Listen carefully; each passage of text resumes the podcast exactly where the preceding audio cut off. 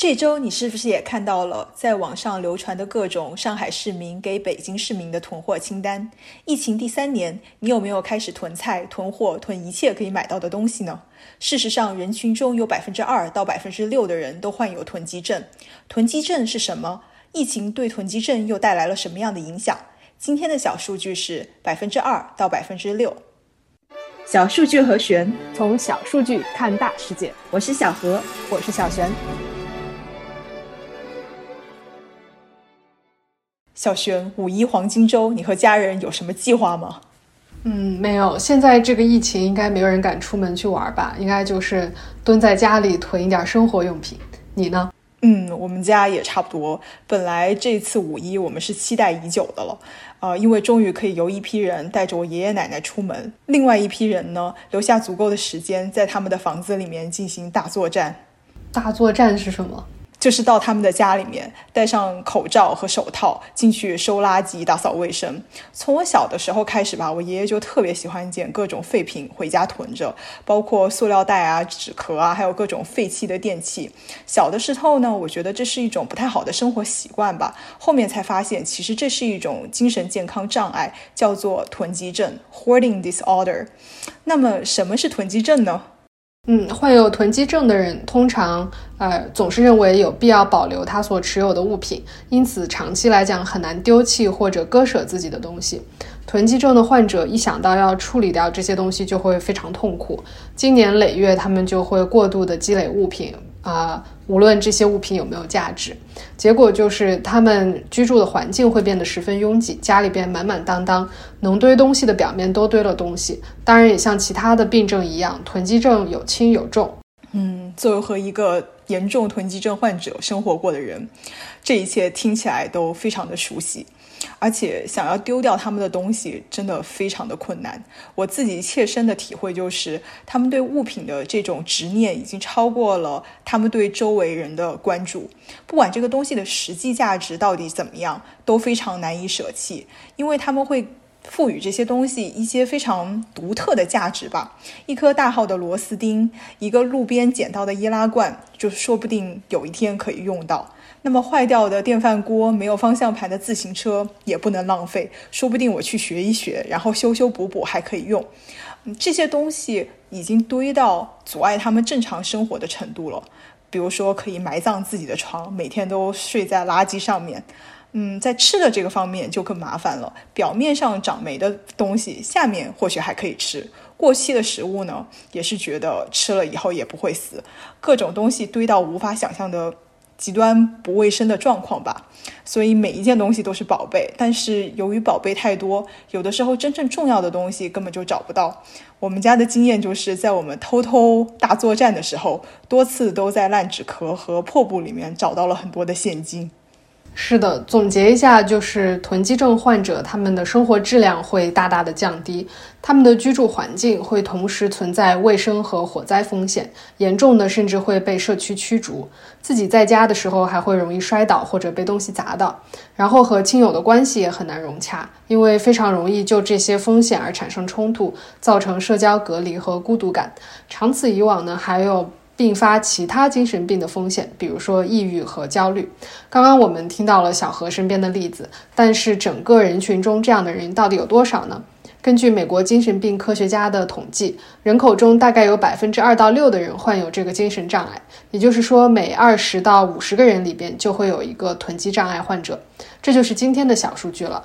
在性别方面，研究发现男女患上囤积症的可能性不相上下。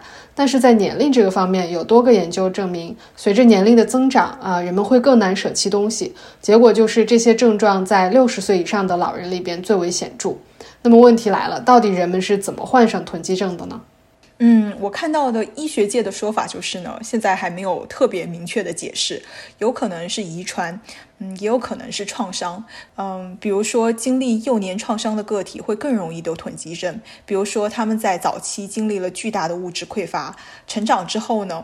就很有可能用囤积物品的方法来消除自己内在的匮乏感和不安全感。呃，另外一种呢，就是如果经历了一些巨大的心理创伤，比如说亲人去世、被爱人抛弃，也可能用囤积的方法，用和物品产生情感的方法来弥补内心的空缺。是的，如果你的身边没有碰到这样的患者，啊，推荐大家可以去看美国的一个真人秀，叫做《囤积者》。每一期会有专业的心理师和清理团队去一个囤积症患者家，试图来疏导他们，帮他们收拾房子。因为美国人的家比较大，有车库，有院子，所以他们可以发挥的空间也非常大。每一集的最后都是用吨来计算扔掉这些垃圾的数量。节目里边的每一个人都会让你有一点同情，同时也有点反感。同情的是，每一个人都经历过人生巨大的变故，才走到了这一步。比如说，呃，有一个美国南部的阿姨，你要是进到她家，就需要爬几米的废品，沿着一个很小的通道，才能到达她平时活动的空间。当然，这里也是一片废品垃圾。但是她之所以这样，是因为自己年轻的时候经历过强奸，长期活在恐惧当中，用这些垃圾来保护自己。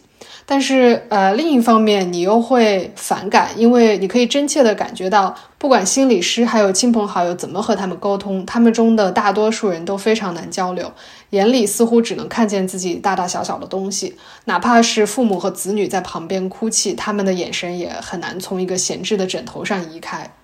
这个节目我也看了，怎么说呢？一季看下来，觉得有一点窒息，因为不管那几天帮他们整理、丢弃了多少的废品，节目结束后一段时间，根据回访呢，所有人都恢复了原状。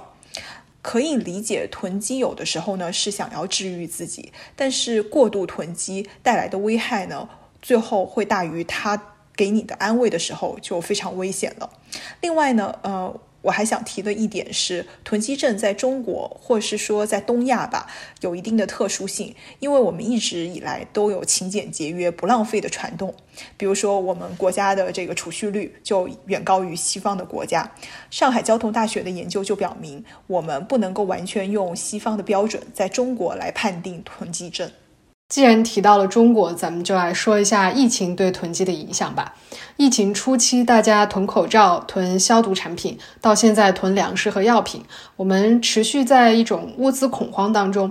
当然，这不是说我们都会变成囤积症，只是说，呃，在这种长期的恐慌之下，特别是那些经历了物资短缺的人，可能有的人会将囤货这个操作持久化、全面化，哪怕是疫情结束，呃，也还会忍不住囤下去，然后囤更多的种类。对于那些本来就有囤积症的人，疫情恐怕是起到了雪上加霜的作用。紧张、不确定性，嗯，还有因为隔离产生特别长的居家时间，网购如此轻松，又没有人来你家里制止你的囤积，囤积的情况只能会更糟。去年四月，美国精神病研究期刊上的一份研究就发现，疫情期间有严重囤积症的人增长了将近百分之四。另外一份意大利的研究也证实了类似的结论，而且在国外还出现了有一定数量的囤积症患者得了新冠之后，因为家里东西太多太乱，医院没有办法把他们送回家的情况。嗯，那么最后，如果我们的周围出现了这样的囤积症患者，我们该怎么办呢？理论上呢是应该帮助他们找专业的心理医生来疏导，比如说在美国就有不少这样的社工团体专门帮助这样的患者。但是为什么说是理论上呢？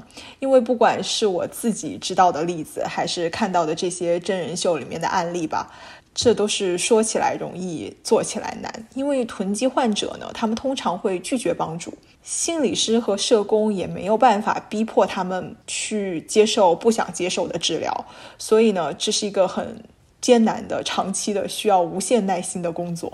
嗯，你身边有囤积症者吗？疫情怎么影响了你的囤货行为？欢迎大家和我们分享。小数据和玄，从小数据看大世界。我是小何，我是小璇。